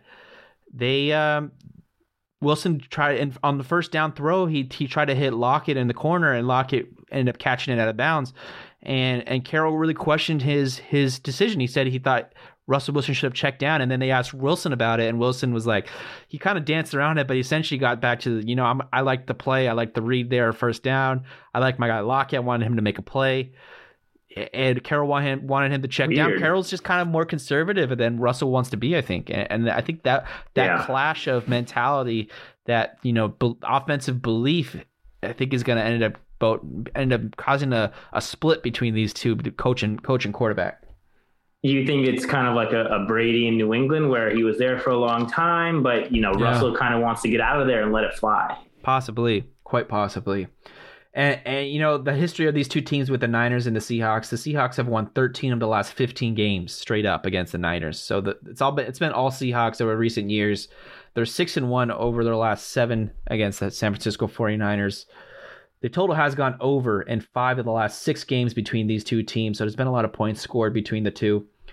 Four of San Francisco's last five home games have all gone over. I think this really all bodes well for the first half, over 26 and a half. That's one of my better bets of the week. I really like the first half total here between the two teams. I think they both bring it early because they both need the win here heading into week four. Yeah, it makes a lot of sense. I like that overplay for sure. Yeah, such a such a tough matchup. And if you want to find some other value betting on this one, you might just go with the Seattle money line plus 105 that might be the better value instead of trying to take the spread here. I think if if Seattle wins, I mean, if Seattle covers the spread, I think they win the game. Hmm. Yeah, I think that's a good bet too. I, I, like Seattle to win the game. All right, Connor. Let's get to our next matchup here. You are you so you're taking the Seahawks minus two, um, plus two and a half? Mm-hmm. Okay. I think in terms of uh, just picks against the spread, I might just take the Niners minus two and a half. I think it's too close. It's, it's coin flip. I just might take the home team here. All right, next matchup: Pittsburgh Steelers at the Green Bay Packers. In Green Bay, the Packers are favored by six and a half points. The over/under point total 45 and a half. Pittsburgh, one of those teams this week that just got dragged through the mud. They lost last week to Cincinnati. They spent the whole week in sports media just completely bashing Ben Roethlisberger and this offense in Pittsburgh. Been a, a complete train wreck to start the year for them. Really struggling to move the football. Green Bay on the other side, you know, avoided disaster last week. They beat the San Francisco 49ers on that last second field goal. They were really close to going down 1 and 2 on the season and after that week 1 disappointment, the week 2 kind of, you know, Detroit was in that game against them in week 2. Week 3, they needed a big victory and they they were able to squeak it out, but were you impressed by the Packers? Do you think this is going to be a close game, or, or is Pittsburgh just so disappointing that Packers should easily cover here? What are your thoughts? I think there's a big issue in Pittsburgh with that offense. And if Green Bay and Aaron Rodgers, Davante Adams, Aaron Jones play the way we know they can, which is going to be difficult because we still believe in Pittsburgh's defense. Um, but I think that if Green Bay gets out to any kind of lead, it's going to be tough for Pittsburgh to come back with the state of that offensive line. Ben's not throwing the ball deep very often. Um, you know, Diontae Johnson's got a bad knee and Najee Harris has been completely ineffective on the ground, so you can't really set up the play action pass. You know, luckily he got targeted 19 times last week, so it kind of saved his fantasy value. But that team's offense is completely discombobulated, and Big Ben looks washed up. So I could see that. I, I think that if Green Bay does win, I think they do win by a, a decent amount because I don't think Pittsburgh will be able to keep up. But on the other hand, if it ends up being a low scoring game and a defensive matchup, I think, you know, the correlation would be Pittsburgh and under, or Green Bay and over. Yeah. Uh, Rob, you got to touch with Roth, Roethlisberger to kick it off here. Roethlisberger looks toast. They're so he's so bad. He looks like he's he's got cement shoes. Like he can't move. Uh, his feet are too heavy. And P- PFF ranks him as the seventh worst passer on the season so far. You know, he's ahead of Zach Wilson. He's behind Taylor Heinicke. Two guys you don't really if you're an all-time great like Ben Ben is and has established himself as, you don't want to be compared to Zach Wilson as a rookie and Taylor Heinicke, who is a backup quarterback. I like Heinicke, but he, Roethlisberger has higher ambitions than Taylor Heinicke. Um, he's thrown the second most turnover-worthy plays. Roethlisberger, he's thrown six turnover-worthy plays. He's got the third lowest average time to per dropback, so that trend where he's trying to get the ball out quickly is still continuing. 2.41 seconds per dropback to get the ball out. He's got the lowest adjusted completion percentage on balls thrown 20 or more yards, 23.1% uh, completion percentage. When you have guys like Diontae Johnson, Juju Smith Schuster, and Chase Claypool, these guys want to stretch the field and they can't. That's he's he's got a 1.9% lower completion percentage on those deep passes than the second worst quarterback, who is Jared Goff. He's second worst. He's got the second worst NFL passer rating on those deep passes. So He's got the seventh lowest average depth of target, seven seven yards average depth, average, average depth of target. They're stuck in the mud here. This offense can't stretch the field. And when you have as a defense, you have everything in front of you. You don't really have to worry about things behind you. It makes things a lot easier.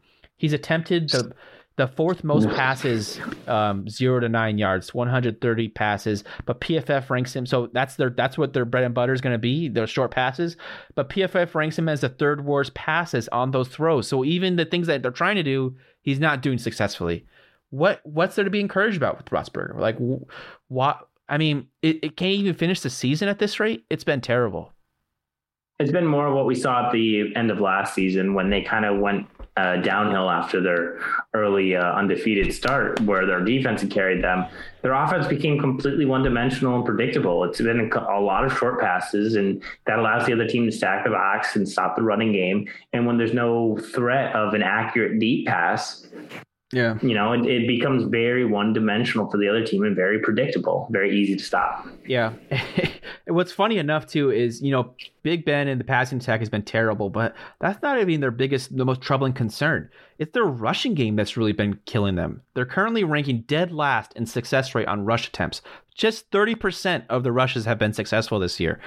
Their offensive line horrendous, and, and, you know one of the one of the reasons you know the offensive line ranks 32nd adjusted line yards, Football Outsiders metric, 32nd. That's dead last, and they're not moving. They're not moving the, uh, the in the trenches. And you know one of the reasons why this team is so bad at running the football is because they just have the wrong personnel to be a good rushing team. I don't understand why they brought back Juju Smith Schuster. I, I get it. He's a team guy, someone who's a good locker room presence, someone who you like as a franchise. But they this team is not built to have three good receivers. They don't all need to be on the field. When you look at the especially person, the way they use him, you Yeah. know, that's the, that's the key. You know, if you're gonna spend that much money on the guy, you don't just only throw him three yard passes. Yep, exactly. And, and and you know they have three receivers. Tomlin wants to use them all and, and have have them on the field as often as possible. But they so they run out eleven personnel. I think more well more than half their time above league average because they have these three receivers. But they're when they run the ball in eleven personnel, which is when a lot of teams have have their most success running the ball because we talked about it. They're spread out. The, te- the defense isn't suspecting it they're only successful in 26% of those runs at 11 personnel. The Pittsburgh Steelers are terrible, terrible stuff. And then they're actually really good at run. They're, they're better at running the ball and in 12 personnel. They bring in the second tight end. They have two tight ends, Ebron and Fryer, Freiermuth, the rookie. Two guys who are serviceable tight ends, and they have a 50% success rate on runs in 12 personnel. Their offensive efficiency improves in general from 40% to 48% when moving from 11 to 12 personnel. They're better with two tight ends. And that makes sense because Big Ben, he's slow with his feet. He, he needs more time in the pocket. They need to block better for him. And the running backs need more blockers for them because their offensive line isn't getting it done with just the five guys blocking up front. So the offense is, is super troublesome and they're just not really making the adjustments. Uh, unfortunately, you know, in 12 personnel, you can't have all three of your receivers on the field. But if their offense does improve, if they if they want to improve, the passion they, they need to be you know kind of cycling out one of these guys, and and and it might be even like a Patrick Ewing theory where it's the Bill, the Bill Simmons coined Ewing theory, where you know addition by subtraction. You maybe if Smith Schuster or, or Diontae Johnson or, or Claypool, if one of them ends up getting hurt, they've already shaken off some pre some early season injuries. That actually might end up boding well for the offense, honestly. And, and you hate to say that, but it might be the truth here because this offense has just got a lot going wrong for them right now, and the personnel just doesn't seem fit to make it improve. And you wonder if they should just trade one of these receivers. I think that could be a market as well. They do. I hope they get a quarterback back or a, a first round draft pick or something because they need to figure out that position. The the thing is too, they it's not like they have a decent backup that they could try out. You know, they have who, Dwayne Haskins and Mason Rudolph, and we've seen both of those experiments not end well either. So yeah, you know, I'm really worried about the quarterback position. If Big Ben can't get it right, I think Steelers are in a lot of trouble this season. Yeah, I agree with you there. But you look at it, let's get back to this Green Bay matchup. Look, Pittsburgh's offense has been terrible, but Green Bay's defense is easily the worst they've faced. They're going to face this year. You look at the first three, first three opponents the Steelers have faced. Buffalo ranked second in defensive DVOA. Vegas was 11th, and the Bengals are fourth in defensive DVOA. Packers 26th. So maybe the offense, you know, while, while it's hard to you know be optimistic about their potential, the offense could look a little bit better this week just because based on their opponents so far, this is their weakest defense that they've faced so far. It's it's a tough one because you know you have to ask yourself, okay, which which team is worse? Is it the Steelers offense or is it the Packers defense right now? Yeah, eh, the Packers And- have been struggling on the defensive side, so For me, it's the Steelers offense because they have yet to eclipse 23 points in a game. And it's not like we think the the Bengals or the Raiders are, are world beaters on defense. You know, they only put up 10 points last week on the Bengals in a game where they lost by 14. So even in that situation, if they can't claw back and get some points, I, I'm definitely worried about the Steelers here. yeah, I feel you here. The six and a half point spread has me really looking hard at Pittsburgh, though. I mean, it's a big spread, and Steelers have won five of their last six matchups against the Packers. T.J. Watt sat out last week. Looks like he's going to be back in Week Four. He's one of the best defensive players in football. A lot of him. Um, he's been excellent for them, and then Cam Hayward's been excellent for the Steelers as well. Um, they have a good defensive side. They're good on the defensive side of the football. So the total has gone over between these two games, of these two teams, five of the last six games in their matchups. Total has also gone over in five, of six of the of Green Bay's last seven games. I think right now Pittsburgh is a team that this the public has flipped on really, really fast and and and quickly over the last three weeks. It, the disappointing start has been bad, and I, right now I would just I would remind you don't forget that Mike Tomlin's still their head coach. This team has a lot of veterans who are not unfamiliar with confrontation and how to overcome it. I wouldn't get crazy to say that they maybe they win this game, but they're a team that it, they're they're a team that's not doing a whole lot of good at the moment. But six and a half points is a lot to give a team that's you know less than a month ago they beat the Buffalo Bills straight up in week one. In week so this team knows how to compete. The question is whether or not they cover the spread. I, I take Pittsburgh plus six and a half because look, the, the Packers, what have they done to be impressive? They lost that embarrassing game in week one. They barely beat the, well, they didn't barely, but the Lions were in a lot of that game in week two. And then they won on a last second field goal last week just because the Niners couldn't manage the clock and, and late in the game because Juszczyk should have just taken a knee at the goal line instead of running it in. And that really ended up being the game. So the Packers really got unfortunate in their two wins so far you know, I don't, I don't, I'm not optimistic. I'm not like encouraged by the Packers. I don't think they're a, a, team that is is you know humming right now. They're not they're not peaking at this moment in the season. So I think Pittsburgh could cover this six and a half spread. Yeah, that makes sense. Um, for me, though, I'm still on the Packers. I'm just not convinced that the Steelers can score enough points. If if the Packers get over 26, I just don't know if the Steelers can match that type of output. I feel you, uh, and that's a tough that's a tough spread there. Um, Pittsburgh, they've been bad, so I don't hate you there. I don't I don't I don't blame you for that for that pick, but I'm going Pitt, Pittsburgh plus six and a half. All right, my thinking is that like you know week one was more of an anom- anomaly against the bills because you know you give mike tomlin a great head coach months and weeks to kind of think about what's the game plan for week one and they had a, a unique setup for josh allen and they really did a lot of things that he struggled with you know as the season progresses you don't have the ability to kind of put that much on your coach and scheme up it, it, it comes down more on the players and i'm just worried about ben roethlisberger at this point for sure all right Ready to talk about Sunday Night Football? This is a big one. Oh, yeah. Sunday Night Football. Tampa Bay Buccaneers heading into New England. Tom Brady's homecoming. The Bucs are favored by seven here. 49 and a half is the over-under point total. The homecoming for Brady. Bummer that Gronk can't play. He's officially declared out with the ribs injury. Um, I don't think I've ever been more interested in seeing non-football aspects of a regular season game by, by that I mean I, I can't wait to see how Brady is embraced by New England, by Robert Kraft, their coaching staff, the, his former teammates, the fans, but most importantly, Bill Belichick. A lot of stuff has been developing in, in the sports media lately, the landscape of the media about the storyline between Belichick and Brady. And maybe it wasn't all, you know, roses and, and daffodils. Like maybe there was a there was more confrontation than meet meet that met the eye between these two. And there's that book coming out, uh, Wickersham wrote it. It's better to be feared. I, I'm really looking forward to reading it. Dives more into the relationship between Kraft, Brady, and Belichick, and really it sounds like there was a lot of Kraft babying Brady and took Brady's side often, and Belichick being the stubborn. He's kind of a dick. He's kind of a he's kind of an old old fart who stubborn Grouchy his man. grouchy old guy. And I'm i love the jokes during the press conference, though. Yeah, I'm super. Anything going on this week, or uh... right? I, am super interested in this game and just the relationships that kind of. Uh, come out of or just like the interactions that come out of this matchup because I, I, other than like a Super Bowl matchup I've I've never been more interested than like the off-field stuff. Dude, it was so nice of you to buy me tickets to this game too. I, mean, I can't believe you did that for me. I, I can't wait to go tomorrow. Oh, yeah, that's funny. I got all my Bud Lights with the Pats logos on them and everything.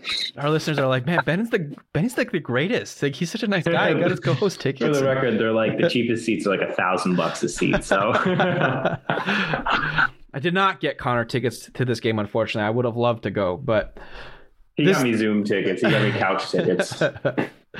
Both teams heading into this matchup coming off of losses last week. They're both highly motivated, so there's really not a motivation factor. I think that favors one way or the other here. Um, really, the the Bucs have been an excellent team to start the year. Had they just ran into a Goliath opponent last week against the Rams, and so while the Rams might be the first ranked team in the NFL, maybe the Bucs are the second. And the Patriots had a disappointing matchup against last uh, last week against the New Orleans Saints. Um, you look at the offense for the for the Bucs here. Brady's ranked first in PFF passer rating right now. He's through the first three weeks. He's got the he also has the lowest average time to throw on dropback, so he's getting rid of the ball really quickly. And so every analyst kind of stresses the importance of, of pressuring Brady and making him uncomfortable, but that's almost impossible when he's getting rid of the ball so fast and accurately. I mean, Patriots they have their work cut out for them. No Stephon Gilmore in the secondary. The New England secondary they haven't been good without him.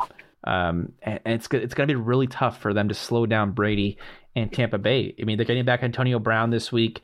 He was on the COVID protocol, out with pro- COVID protocol last week, but no Gronk. So I think it's kind of a wash, or maybe a little bit. And, and I think Brown might be a little bit better to stretch the field, especially against New England. But I I have a hard time seeing how New England's offense is going to be able to keep up with Brady's offense and the Buccaneers offense because clearly, I think Brady's going to be highly motivated in this game. He's going to want to throw four touchdowns, 500 yards. Like he's going to he's going to want to break the passing touchdown record. Uh, he's he's I think what two away from doing that. So really a fun matchup here, but I think unfortunately for my Patriots, it, it it's going to end up in a, in a loss here. I'm, I'm going the same way, buddy. Connor just flashed a little Buccaneers sticker in in the in the screen for, for everybody listening. um, yeah, the, I think that while we're optimistic about New England's future, Mac Jones' future, he's clearly not a finished product. You know, they're still figuring out a lot on that offense. James White being out takes away that security blanket, uh, and you know Damien Harris, while he's been very effective early on in the season, Tampa Bay's rushing defense is extremely difficult to run the ball against. So I think that the Patriots will be relying on the passing game, and I think that's a lot of pressure to put on a young quarterback facing the greatest quarterback of all time. Uh, I don't think that they're going to be able to keep up with the Bucs in this one. Tom Brady looks like a man on the mission. He wants to break either the passing yardage record or the touchdown record this year, something with that 17 game season. So I think Tampa Bay is able to really put the screws to them and, and get a, a nice revenge victory for Tom Brady here against Bill Belichick and the uh, the dark side over there. I don't think the Patriots fans. I mean, I, I'll speak for myself and what I've heard from a lot of other Patriots fans is you know, we wish Brady well. You know, it sucks to see him in another another jersey, another team, but like you still love the guy. He brought he brought six champion seven championships to the Patriots and or six, sorry. And uh it's uh, trying to sorry, claim the Bucs championship. I can't, I can't keep track of my my own rings. So, so oh my god, Ben's got dementia. the uh, the the Brady stuff is just like it sucks to see him. It's like it, it, it's it's you got to let him go, but like you really just like you root for the guy, and you just he's the greatest of all time, and you it's hard to it's hard to cheer against him. I think like if you don't root for him, it's really hard to root against him at, at the very least. And I think it's he's so cool. He's so freaking cool. it's gonna be hard. It's gonna be hard to see him in New England, not in a Patriots jersey. So I'm really looking forward to seeing just the, the interactions between everybody and how that goes. you know what was funny too? What I heard I heard on NFL Live on ESPN, Brady kind of pulled like a Belichick chess chess move. Um, he took the Buccaneers and he, he took them into the feet into the stadium into Gillette actually. Um, and usually they practice on the outskirts. They have a practice field on the outside of the field. They he brought the team into the the stadium so that to get like a sense of the wind patterns because their kicking's been struggling a little bit lately. The offense wanted to hear some of like how the noise is going to sound in the stadium. Yeah, kind of like it seemed be... like a Belichick move. It seemed like you know the Patriots are all about like practice conditions. If yeah. if, it, if you're going to be in the snow, practice in the snow, those types of things. Brady kind of took a book, uh, a, a card out of Belichick's hand, uh, playbook, and I thought that was a was pretty uh, interesting chess move from from Brady and the Bucs this environment's going to be incredible. The crowd noise. I mean, I, everybody's going to be so excited. At least, you know, when while it's still competitive early on in this game, because you know, I, I actually think that this minus seven line is is quite generous to the Patriots and probably a little bit too light, uh, maybe factoring some home field advantage. But you know, I like what Brady's doing. You're right because he's trying to take away that home field advantage and some of the things that make Gillette so unique as a stadium, being outdoors in New England with one of the most rabid fan bases. So. Cool. That's a that's a great call. I like it. A very, a very veteran and savvy move. Yeah. All right. So we're both minus seven on the Bucs here. All right, next matchup Monday Night Football, last one on our docket. Las Vegas Raiders taking on the LA Chargers. Chargers favored by three in Monday Night Football. The over under point total 51 and a half. an excellent matchup of AFC opponents, AFC West opponents here on Monday night. What are your thoughts here with the Raiders and Chargers in a big game for two teams that are really rolling hot here heading to week four? For me, this one's pretty easy to to go on the Chargers. Surprisingly, I, I, think that oh Ben, you're sipping on a Dunkin' Donuts, beautiful looking iced coffee right now, Starbucks. and I oh Starbucks, Dunkin' you, have Dunkin' doesn't it, it, it's it's not the same on the West Coast. I'm telling you. I was gonna say you've abandoned your East Coast roots. I, have never seen you with the Starbucks. We used to hit Dunkies all the time, dude. That thing looks delicious. Uh, you completely sidetracked me with my ADHD brain. I'm gonna get I'm gonna get an iced coffee after this from Dunkin's just to you were talking about the Chargers. back. Uh, to get back on the West Coast and the Chargers, there, I, I, think the Raiders are totally overrated. I get that they're three and zero, but they've been in some battles, and I don't think the Dolphins were that good. They were able to squeak that one out. You know, Derek Carr's benefited from two OT games, so his passing totals look way exaggerated. I don't think he's quite the MVP candidate. I think it's a nice story. I'm happy for the for the Raiders. I'm happy for Carr that they're winning, but I think the Chargers coming off a win against the Chiefs, and I've been saying it all, all along too. I thought they were one of the best teams coming into the season, very underrated. And I think they've proven it so far year to date in, in the games that they've played. And I think that, you know, minus three is way too little. I think the Chargers win this one by a touchdown.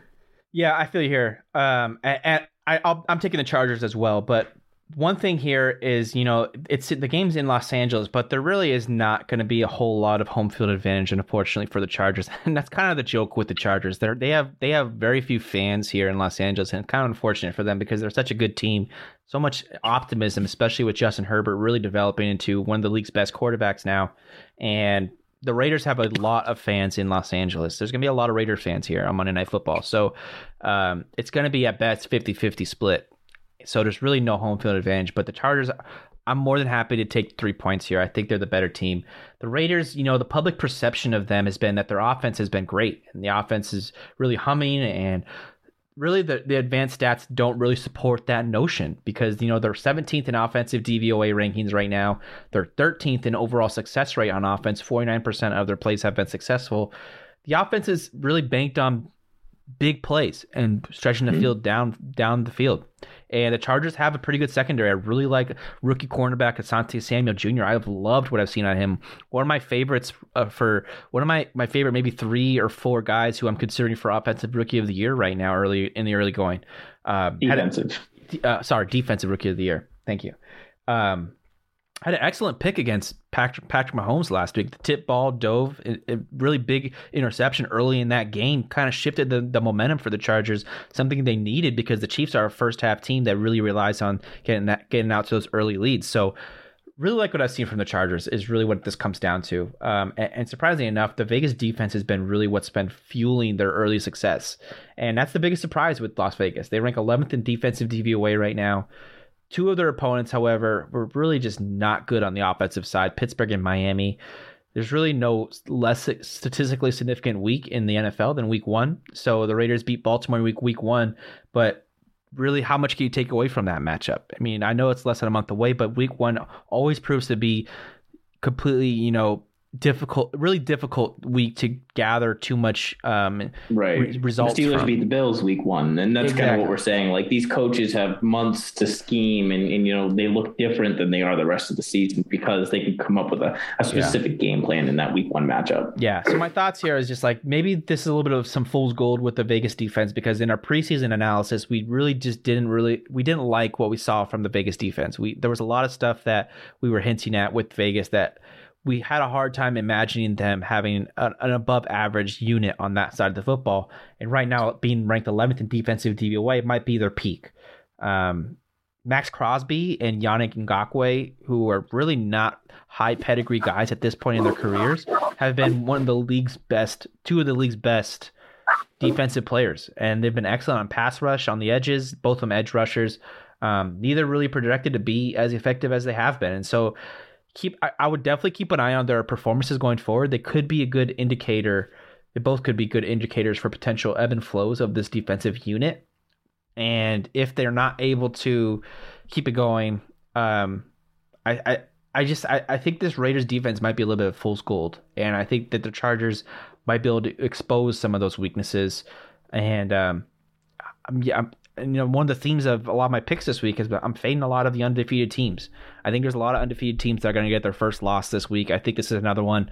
I like Chargers minus three here. I really love Herbert. I, I think I think he's an excellent quarterback, one of the league's best.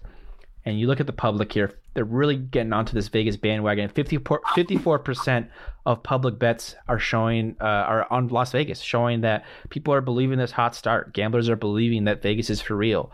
Uh, this is easily going to be their toughest test of the season so far. The Chargers have a lot of momentum on their back after beating the Chiefs last week, uh, one their main, their main divisional opponent.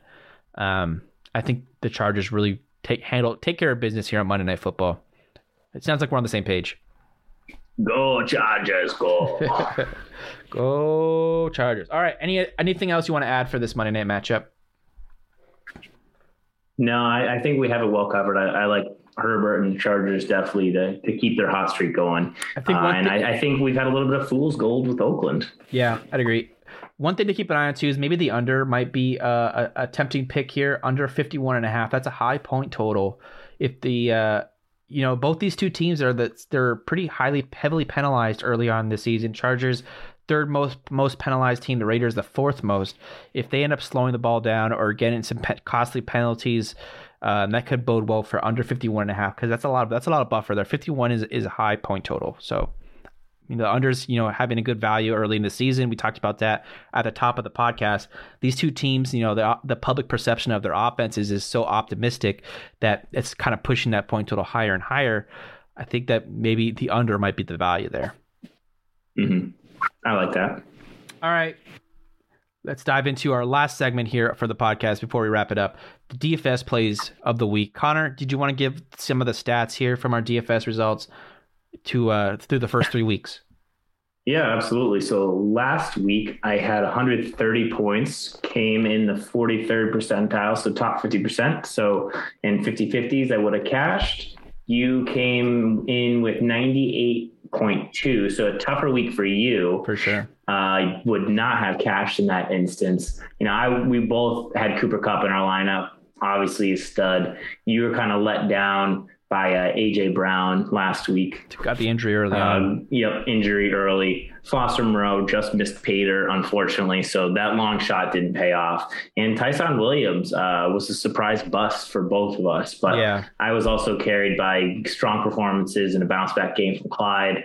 And uh, obviously Kyler and then uh, stayed hot. So uh, Patterson and my flex got me 16 there not a bad week. Um, so then 2021 year to date, I'm averaging 123 points, cashing 67% of the time. You are averaging 115, also cashing 67% of the time. But uh, we're both held back by one low week, pulling our averages down. But obviously, cashing two out of three weeks for both of us, it's it's a strong start, and we hope that that can continue. Definitely. All right let's go over our weekly lamps. Why don't I go first? We usually start off with yours. Let's switch it up this week. I like it. All right. I'm kicking it off with Sam Darnold at my quarterback position. Sam Darnold, $6,000. I'm saving a little bit of money here. One of my better values of the week. There are definitely overall better options at the quarterback position, but with that kind of value, just 6000 for a, a quarterback that faces a defense that um, is is giving up a decent amount of pass yardage to start the year. I, I, do like Dallas's some of their secondary weapons, especially Trevon Diggs. But if Dallas is going to score a lot of points, which I expect them to do, maybe uh, we see some good garbage time work here from Sam Darnold, or at least you know some uh, some offensive stretch stretching the field on offense for the Panthers to try to keep up with Dallas's um, offense. So I like the over on that game. I like Sam Darnold in this matchup against the the, uh, the Cowboys.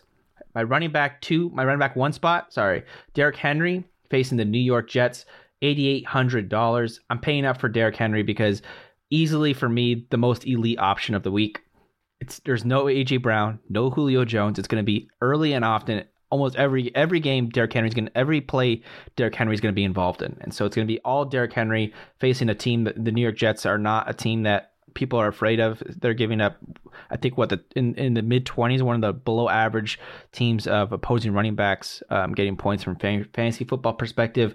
I like I like a lot of Derrick Henry this week. Give me Nick Chubb in my, my RB two spot. Cleveland Browns Ooh. taking on the Minnesota Vikings. Seventy uh, seven thousand dollars.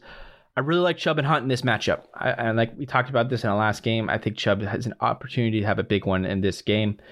I'm giving some Stefon Diggs in my wide receiver one spot. $7,600, one of the cheaper prices he's had so far, facing the Houston Texans defense that nobody is afraid of at this point in the season.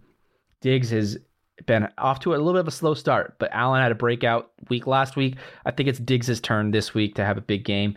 I really like Stefon Diggs heading into the season. He's seen a lot of targets still, seen a lot of air yardage usage as well. I think Diggs has a bounce back performance here in week four. I really like him in my wide receiver one spot. DK Metcalf is my wide receiver two. $7,200 for the big wide receiver in Seattle. I really like what I saw from Metcalf last week. Had a breakout performance, 106 yards, one touchdown.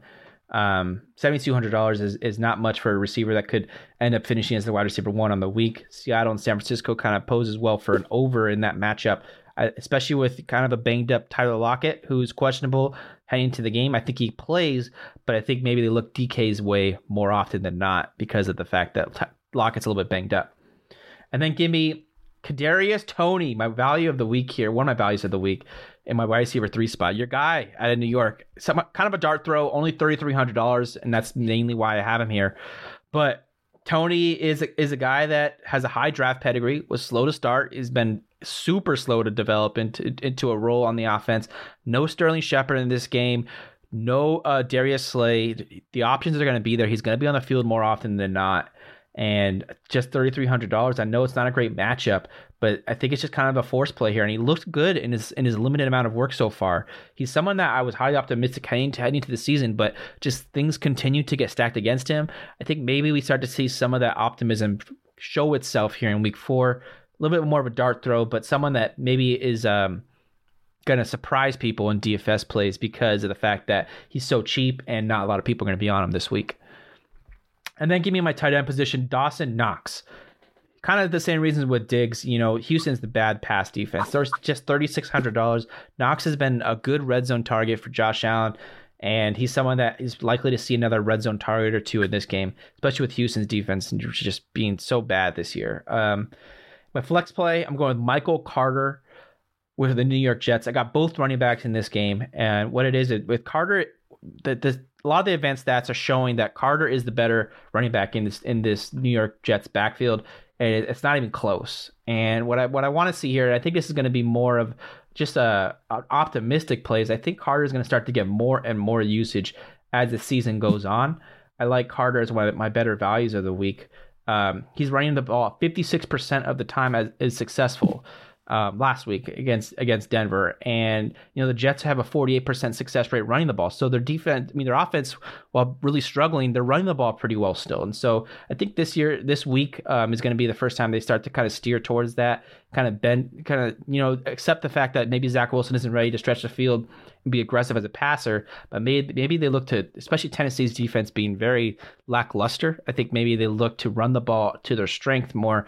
I think Michael Carter is the one to do it. So he's been really good this year.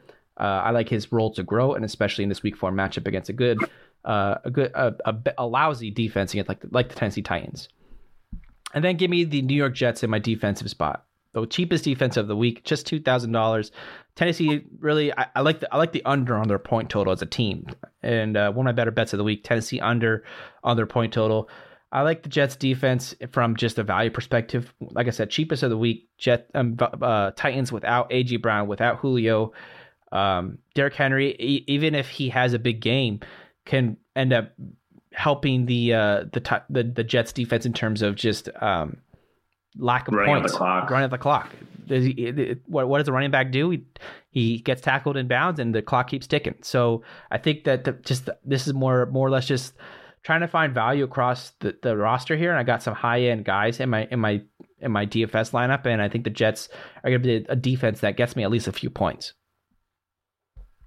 I like that lineup. I like that lineup. I have some similarities in the secondary lineup that I made. Uh, but the one I'm going to submit, I'm starting off with Jalen Hurts at quarterback. I think he's going to be playing from behind against Kansas City. he's going to be throwing the ball a lot. And still, he has that safe floor when he scrambles. So I think he's going to be able to put up a lot of points. He's had that safe floor this season you know, 29 week one, 22 week two, and 25 week three. So I'd like that trying to continue for him to put up at least 20 points. He's only 6,900. Derrick Henry, also my running back one. I think he's so chalk with Christian McCaffrey out, and he's just got a fantastic matchup against the Jets. So it's almost hard to get off of him in head to head lineups because he could just break a slate with a 50 point performance. My running back two is Cordarrelle Patterson. Uh, 4,900. I like his passing game work in a PPR format back to back weeks, he's had uh, seven targets. So I like that trend to continue in a game against Washington, where I think they're going to struggle to run the ball against that D line and maybe some screen passes uh, for uh, Patterson there. My number one wide receiver has got to be Cooper Kupp. He's my vicious player. And uh, in DFS, I think he is just one of the most reliable um, options. And he's only 7,800. So he's not at the top of the wide receiver board. So I, I love him there. Michael Pittman is my second wide receiver. He's back to back weeks with 12 targets. So if he's going to continue to get that target share, I think he's just a wonderful option for only 5,400. And then my wide receiver three is Rondale Moore. I'm going with the rookie there in like the game Moore. against the Rams, which, you know, you hear you hear the Rams and you're like, oh, that's going to be a tough matchup for a wide receiver. But like you said, I think we see a lot of Jalen Ramsey matching up with their top option, DeAndre Hopkins. So I think this is a week to fade Hopkins and look at some of those secondary receiver options uh, on the Cardinals, especially Rondale Moore, because he has the highest upside in terms of breaking a big play. Uh, after that, my tight end is Evan Engram. So while you were looking for Kadarius Toney for a decent option on the Giants to save some money, I'm going to go with Engram here at the tight end position. He's only three thousand, and I like Evan Engram. He, you know, in his second game this season, I think he's going to see a decent amount of targets with Darius Slayton off the field as well as Sterling Shepard. Um, you know, Daniel Jones was looking at Sterling Shepard early and often, so I think there's going to be a lot of targets to be had in this offense. Um, just want to bring up Kenny Golladay is probably a decent option as well to see an increase in target share, but not not making my lineup this time around. David Montgomery is my flex. He's only 5,800. He's looked great running the ball on the ground. The Chicago offense last week just looked horrible from every aspect. But against Detroit, I think it's going to be a nice bounce back week for at least David Montgomery, somebody who I think has proven to be a reliable option at running back in plus matchups. And then finally, my defense is the Colts. They're going against Miami, whether Jacoby Brissett's the quarterback or to, uh, I think this offense just of Miami hasn't looked that great. While the Colts D hasn't been fantastic as of yet, I think we uh, you know, we thought they were going to kind of have potential this year as a defensive unit. They looked really good last year. And I think this might be a game where they can get right against Miami in, in a poorer offense. I like it. I really like the Rondale Moore play. I think last week kind of he was heading into week three um, with a lot of optimism because he had a big week two, and then he had you know what people thought was a down week in week three. He was he was like half a yard. He was half a yard away from scoring a touchdown. They they're designing plays for him um, someone who I've been high on throughout the years to start, and uh, I really like him as a value play and, and all, across all fantasy formats. I think he's an excellent player. That's his role is going to only grow. He had a he had a, a designed uh, jet sweep last week at the goal line and just missed a, a score, uh, which would have saved his fantasy day. So I like that play against the Rams this week. Yeah, kind of the, a guy they like to manufacture touches for, just somebody who's very explosive and I think that's kind of what we have hope for in the future for Kadarius Toney and the Giants. So if he gets it going this week with some opportunities, you could see a lot of screen passes. And when a guy is as quick as Toney or Rondale Moore and that explosive, it only takes one play, and uh, that's what Surely. we're kind of hoping for with those guys in our lineups as cheaper options. Surely. All right, running through my lineup one last time: Sam Darnold, Derrick Henry. Nick Chubb, Stefon Diggs, DK Metcalf, Kadarius Toney, Dawson Knox, Michael Carter, and the Jets defense. Give me what yours one last time, Connor. Jalen Hurts, Derrick Henry, Cordarrelle Patterson, Cooper Kupp, Rondale Moore, Michael Pittman Jr., Evan Engram, David Montgomery, and rounding out my roster with the Indianapolis Colts. I like it, man. All right, any last words before we wrap it up here heading to week four? Really looking forward to this, these these games. Really fun yeah, we're going to publish the DFS article again uh, on the website, and we're going to highlight, you know, just beyond our main roster, some some value plays and some long shots for tournament lineups. Uh, you know, try to call out some guys that will have lower ownership odds, or some guys who we think just can can help your roster out if you're looking uh, to uh, you know, find a, a, longer shot tournament play that guys that's like, not so uh, guys like Kadarius so Toney. obvious. Guys like Kadarius exactly. Toney. Somebody who's going to have lower ownership but has a chance to boom and and maybe you know have you win a million dollars. That's that's always the hope. Right. Exactly. All right, man. Had a lot of fun here heading to week four. Really exciting day of football ahead of us tomorrow. Um, I can't wait to see New England facing the Tampa Bay Buccaneers with Brady back. I'm, I'm, I can not wait for that. It's gonna be a lot of fun. Yeah, I'm excited to watch uh, Tom Brady come into New England and smoke the Pats, and you know, I'm I'm energized for this podcast too because we're recording and it's the middle of the day here. It's not midnight, so this is a nice change of pace as well. for sure, I bet. All right, buddy, that's gonna do it here for episode 83 of Vicious Talk with Benny P. Had a lot of fun talking about week four. Listen to us for week five after the slate of games. Don't uh, forget to subscribe, rate, and review Vicious Talk with Benny P on all your podcast platforms. Really appreciate all your support. Also, go to allthingsanalysis.com for, like Connor said, our DFS plays of the week. Uh, we do our best bets again. Um, we're looking for bet to rebound. At the last two weeks, we're kind of down down weeks for myself. Um, I think this is a good slate of games for us to bounce back, Connor. Absolutely. Every week you get a little bit more data, a little bit more information, and that always helps us analysts out. And you know, the the individual player performances have been strong in terms of our analysis, and you know, the team performances will come. You know, we had some surprising outcomes so far, so a lot of fun yet to be had. I can't wait for week four. All right, buddy, that's gonna do it here for Vicious Talk with Benny P. Don't forget to ask yourself at the end of the day, are you vicious?